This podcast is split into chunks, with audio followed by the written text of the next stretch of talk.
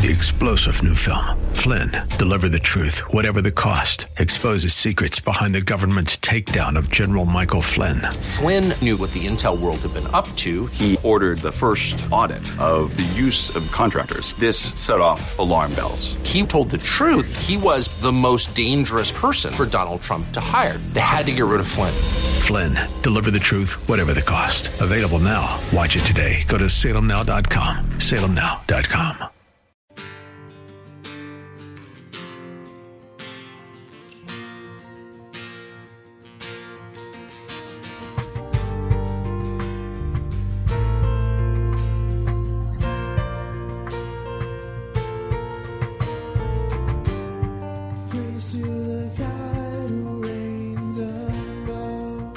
Hello, and welcome to In the Word, a ministry of Calvary Chapel of Orlando. We hope that God speaks to you today as we continue our study, verse by verse, chapter by chapter, through the Bible, with Senior Pastor Will Ramirez. Today, as we continue with our study in the book of Acts, we see the church is steadily growing as God performs many miracles through the apostles. We'll pick it up in Acts chapter 9, verse 31. The title of the message is A Church Without Walls.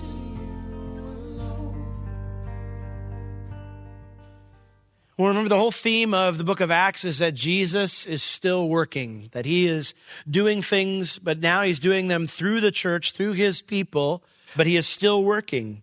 And of course, what seemed to be a big interruption to that, the persecution under Saul, actually turned into something that spread. So now that is finally, that persecution has come to a close. Saul, who had been the chief instigator, is now off the scene. Now, what's interesting is that God, he does everything well, right? And so right around the same time that Saul gets saved and goes off the scene, the Jews' ire actually is turned away from the church, and it's against Rome, because Caligula, who became the new emperor around 38 AD, in 39 AD, he set up his own image in the temple of Jerusalem. And you can imagine that didn't go very well. And so with the focus off the church, tempers die down and calmness returns to the Christians for a season. And yet the persecution had got the church to go and do what Jesus had told them to do, to preach the gospel to every creature.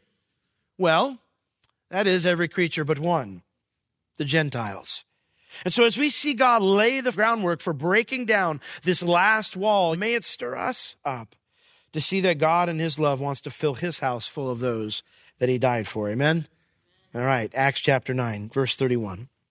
Well, then had the churches rest throughout all Judea and Galilee and Samaria, and were edified, and walking in the fear of the Lord and in the comfort of the Holy Ghost, they were multiplied. And so now we see the first result of this peaceful time is that the church can focus on discipleship, strengthening those who had received Christ. And it says the churches were edified. That's what it means to be strengthened or built up. So in this time of discipleship, it mentions that the result of being edified, being strengthened, discipled, was that the church was walking in the fear of the Lord, and in number 2, the comfort of the Holy Ghost.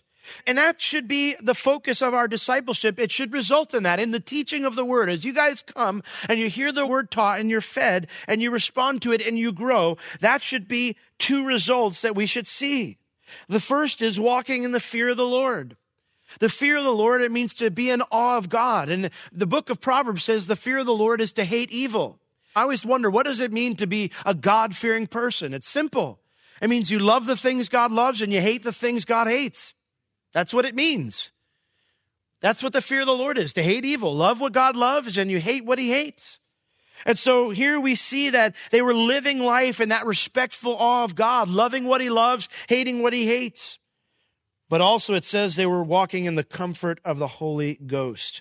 They were enjoying the encouragement of the work of God's Spirit as he made them more like Jesus, as he conformed them to the image of Jesus.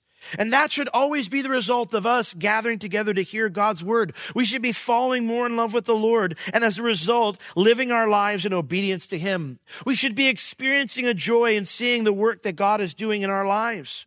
And if that's not happening as a result of our services, we've missed the boat. We've missed the boat. If we come away and we have any type of other experience, and this is not the work that's being wrought in our lives, then we have missed the function for where we have gathered together. because that is how we're equipped to go out. And it mentions that they were multiplied to go and tell others. This kind of living, one that lives in that respectful awe and obedience to God and enjoys the work of God's Spirit in our hearts, making us more like Christ, that kind of living excites us to go out and tell others. When our lives aren't being transformed, we're not receiving the word, or the word's not being brought forth, then guess what happens? We don't have anything to say. Despite the trend of our culture's hostility toward Christianity, we still live in a relative peace. And as we gather, I ask the question, are you experiencing the joy of God's Spirit, making you more like Jesus? I hope so. Otherwise, I'm not doing my job. I hope so. Are you living in the fear of the Lord? Is your life becoming one that's more obedient to the Lord? Those two things directly impact our excitement to tell others about our Savior.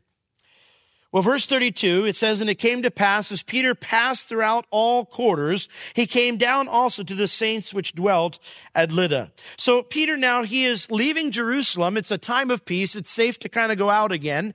And the word implies that he passed, that he traveled extensively throughout this region. And Peter must have been traveling to check on the new believers there. Remember Philip, after he went down to go preach the gospel in the desert to the Ethiopian eunuch, it mentions that God transported him to Azotus. That's the type of travel plan I'd like to be on. After he was there, it says he went up to Caesarea, and the entire way he preached in every city he went to.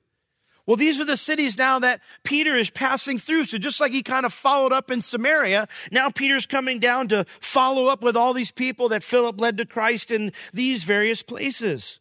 And so it mentions that he came throughout all this region, and finally he came down also to the saints which dwelt at Lydda. Lydda's a day's journey northwest of Jerusalem. The road eventually leads to Joppa, which is where we're going to get, hopefully, by the end of our study today. And there he found, verse 33, a certain man named Aeneas, which had kept his bed 8 years and was sick of the palsy. He was paralyzed, and he had been bedridden for 8 years. And Peter said unto him, Aeneas, Jesus Christ makes you whole. Arise and make your bed. And he arose immediately. And all that dwelt at Lydda and Sharon, they saw him and turned to the Lord.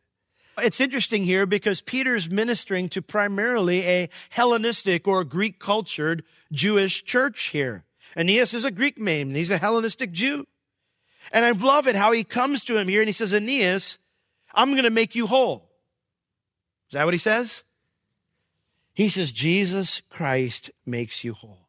How precious this must have been that he gets a visit from Peter. I mean, this is Peter, right? And this great Peter, he calls him by name. He takes time with this individual. And then guess what? He gets out of the way and gives him Jesus. And that's our job. We show people the love that God has for them, and then we give them Jesus. We give them Jesus. That's what I want to do, because Jesus is what people need, not me. William Barclay said, we think too much of what we can do and too little of what Christ can do through us. And so very often, that's what holds us back. We think, well, I can't do that. And of course, the Lord is not limited by the things that we are limited by. So we just need to get out of the way and give people the Lord. All that dwelt at Lydda and Sharon, they saw him, that now he was walking around. And I love Peter. He didn't know anything better, so he just did what Jesus did. That's never a bad model to follow, is it? Did what Jesus did. Make your bed and get up. And he rose immediately. And all the people there, what's the result of the healing? They turned to the Lord. The Lord doesn't just do things so we can all snap our fingers and go, look at the cool things we did. It's to work in people's lives. It's for the benefit of others. Verse 36, Peter moves on to Joppa now. But now there was at Joppa, the word reaches here that Peter's moving around. And there was at Joppa a certain disciple named Tabitha, which by interpretation is called Dorcas. This woman was full of good works and alms deeds, which she did. Joppa is the modern day port city of Haffa, and it's right there on the coast. And it mentions here that there was a disciple named Tabitha, who her other name was also, her Aramaic name was Tabitha, her Greek name was Dorcas, and this woman was full of good works and alms deeds, which she did.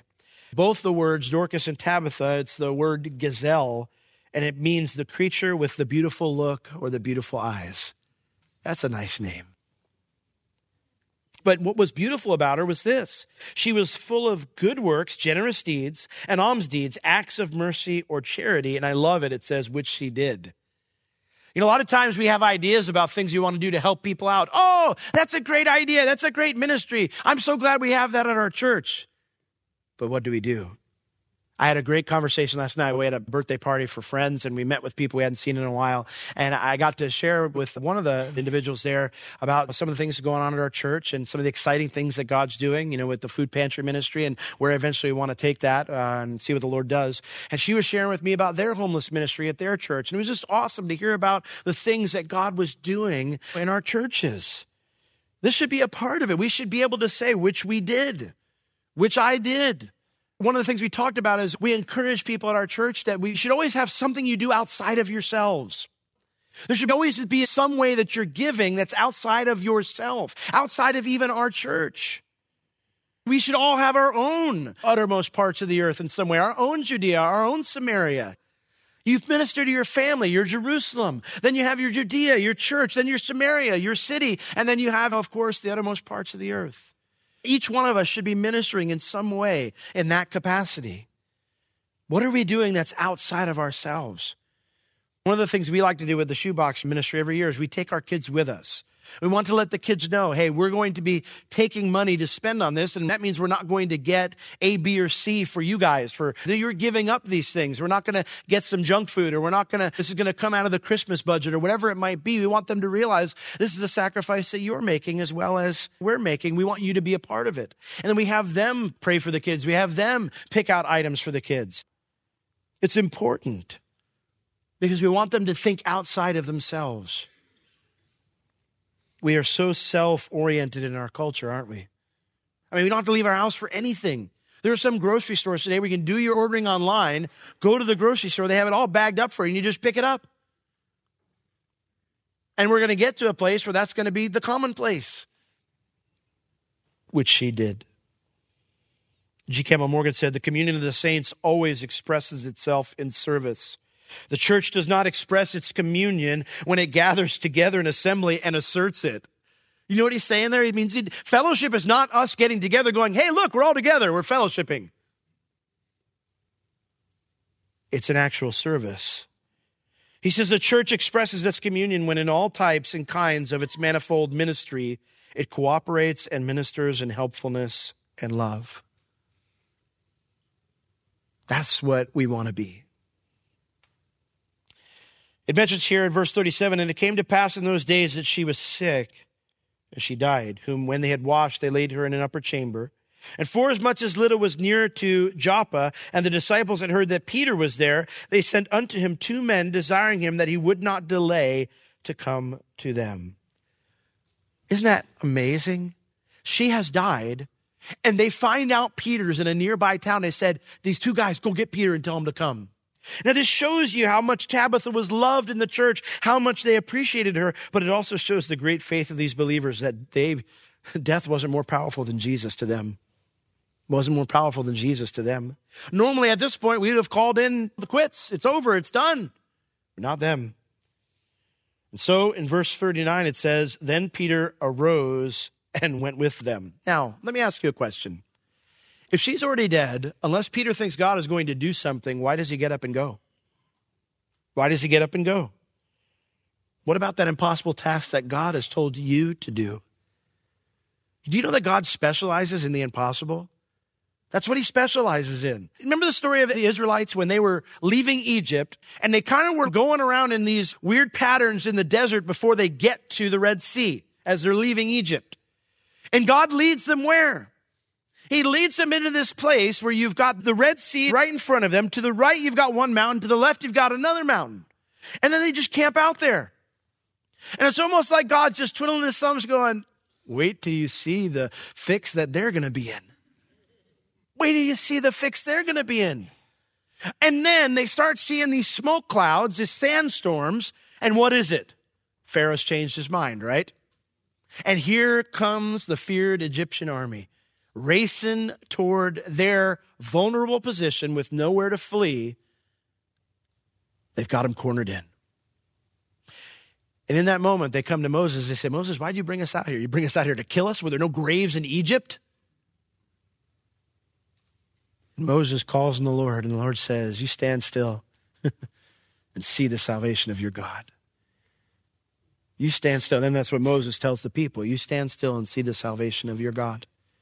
He put them in the box. He put them in a corner where there was no way of escape, where only he could come through with the answer. God specializes in that. Part of his plan for your life is he's going to stick you in an impossible place at times. Part of his plan. What about that impossible thing, that part of that plan that God has told you to do? Arise. Go and do it. Arise. Peter arose and he went with them. And when he had come, it says, they brought him into the upper chamber, and all the widows stood by him weeping and showing the coats and the garments which Dorcas made while she was with them. But Peter put them all forth, and he kneeled down and prayed. He threw them out. They're all crying and weeping and moaning. Look at all the beautiful things she did. Our church will never be the same. She would make all these clothes for the poor, didn't have clothes. And Peter said, you know what? I need to get out. He threw him out. Now, Jesus did the same thing. Remember when the little girl was there and he said, he actually doesn't say Tabitha, he says Talitha Kumai, which is, it's interesting that her name is this. I'll let you do your own study on that, but it's fascinating that Peter says the same thing to her, but only one letter different. But Jesus puts them out as well.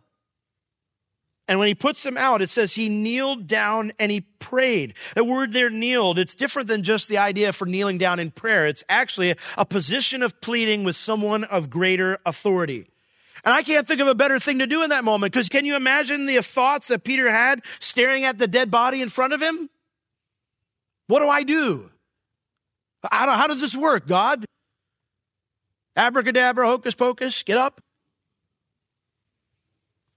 And it mentions that he kneeled down and prayed, semicolon.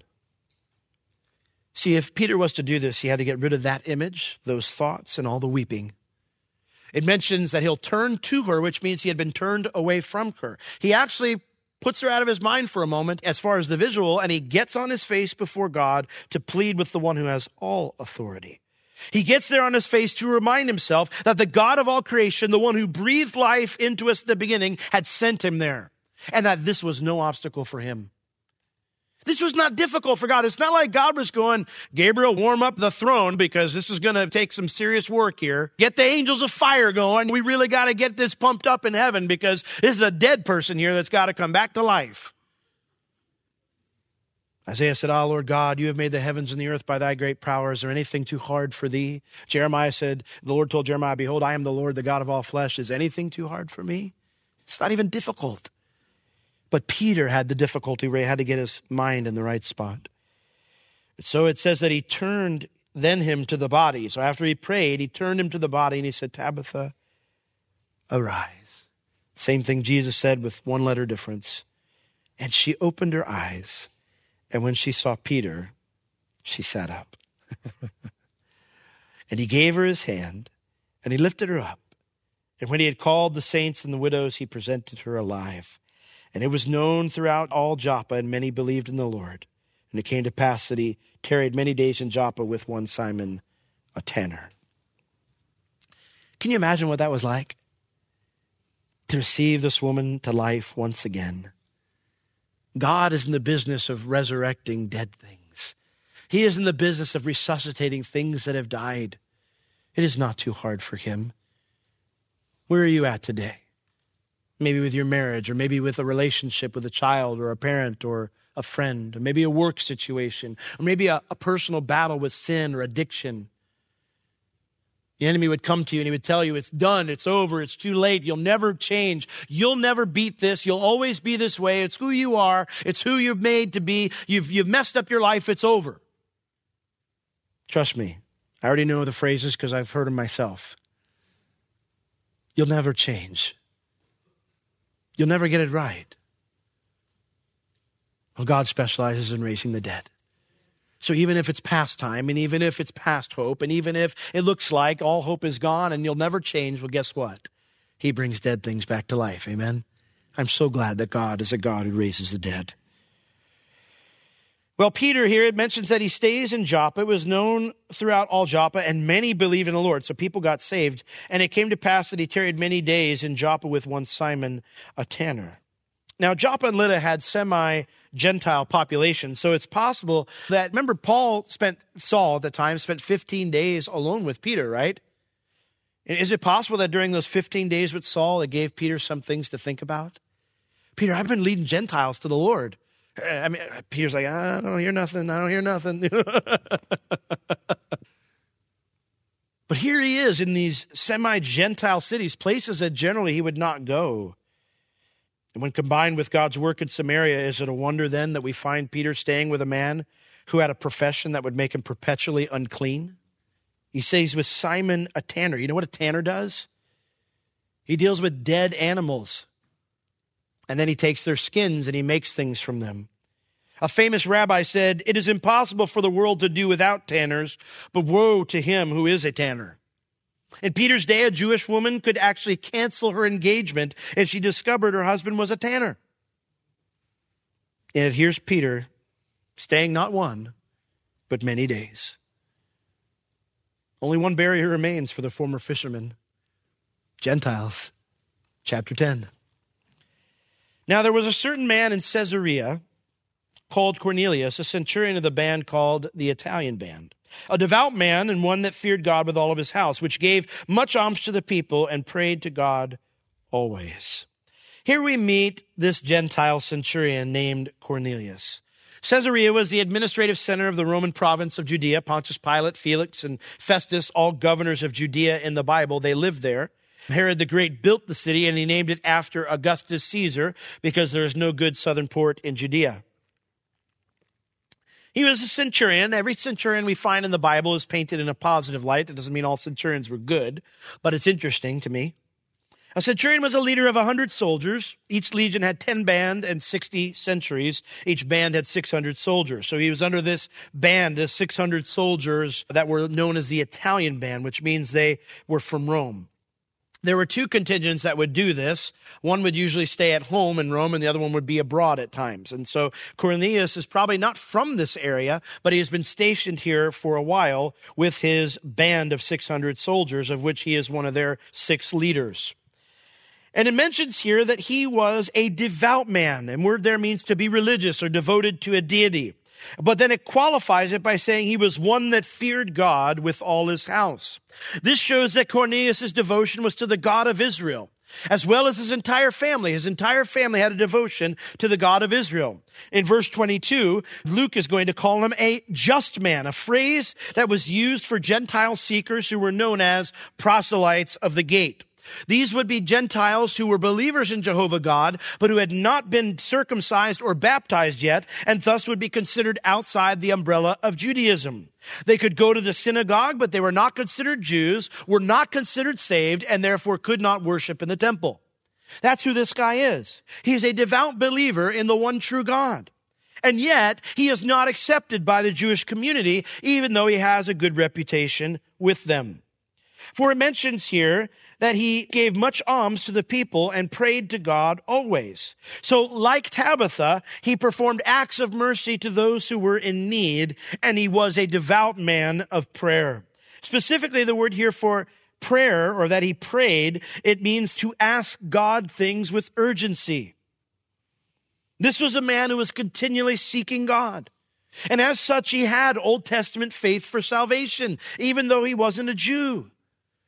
And so God hears his prayers and sends someone to tell him about Jesus. Verse 3, and he saw in a vision evidently or clearly about the 9th hour, that's 3 p.m. our time, of the day, he saw clearly an angel of God coming into him and saying unto him, Cornelius. And so verse 4 says, when he looked on him, he stared at him. He sees this angel, and this angel goes, hey, Cornelius. And he's like, what? Isn't it funny? We ask God for things in prayer, and then he finally does it. And we're like, wait a minute, hold on. God, we want you to move. Not this fast. And as he stared on him, it says he was afraid. He was terrified. And he said, what is it, Lord? Isn't that neat, though? He recognizes that it's God's messenger. He's not some pagan who was nice to Jews. He's a believer in the one true God. And that genuine faith displayed itself in his actions and his prayer life, which ascended like the smoke of an offering, and it caught the God of heaven's ear.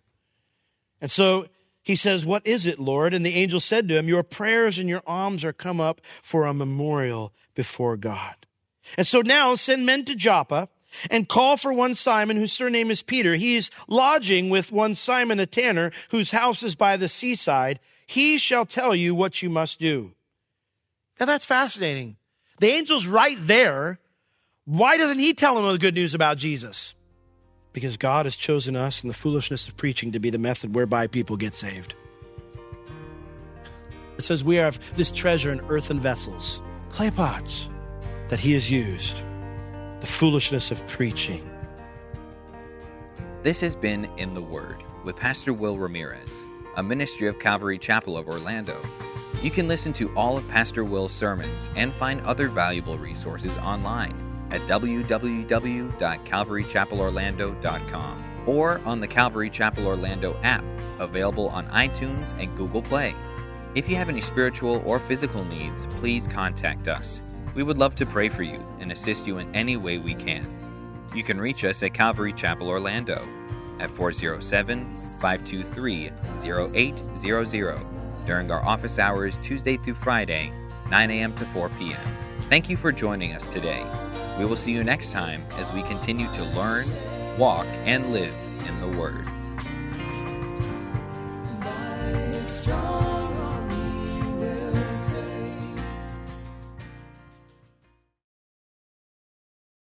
Three-star general Michael J. Flynn, head of the Pentagon Intelligence Agency, knew all the government's dirty secrets. He was one of the most respected generals in the military. Flynn knew what the intel world had been up to. He understood its funding. He ordered the first audit of the use of contractors. This set off alarm bells. The explosive new documentary, Flynn, Deliver the Truth, Whatever the Cost, and covers the facts behind this scandal. Flynn told the truth. He was the most dangerous person for Donald Trump to hire. I find out the worst enemy that I'm going to face in my life is right here in America. They took my assessment and they wanted me to change it. And I was like, I'm not changing it. They had to get rid of Flynn. With in-depth interviews, archival footage, and never-before-seen personal records of the man behind the headlines. I just felt like I was drowning. Flynn, Deliver the Truth, Whatever the Cost. Available now. Watch it today. Go to SalemNow.com. SalemNow.com.